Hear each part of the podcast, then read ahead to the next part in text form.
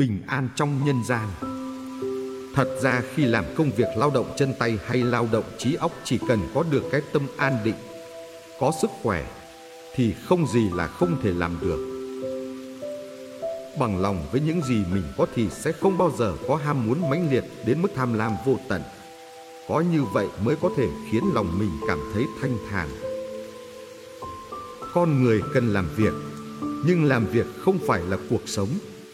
Cuộc sống không chỉ là vì sự giàu có về của cải vật chất mà làm việc, càng không chỉ là để thỏa mãn sự hưởng thụ về vật chất mà lao động cần mẫn. Làm việc còn vì sự lành mạnh của cơ thể, của tâm hồn và sự cống hiến vì lòng biết ơn. Một khi trong tâm luôn có quan niệm biết ơn người khác thì ta luôn nghĩ đến việc làm sao để đền đáp công ơn này.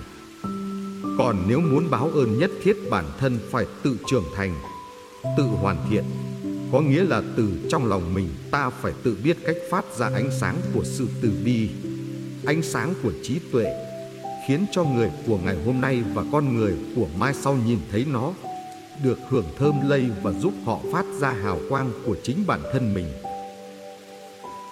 Trên thế gian này, chẳng có thứ gì gọi là an toàn tuyệt đối, càng không thể có nơi nào là an toàn tuyệt đối. Nếu con người ta có thể thản nhiên đối diện, tiếp nhận và xử lý sự thực này thì mới có thể an thân và an tâm được.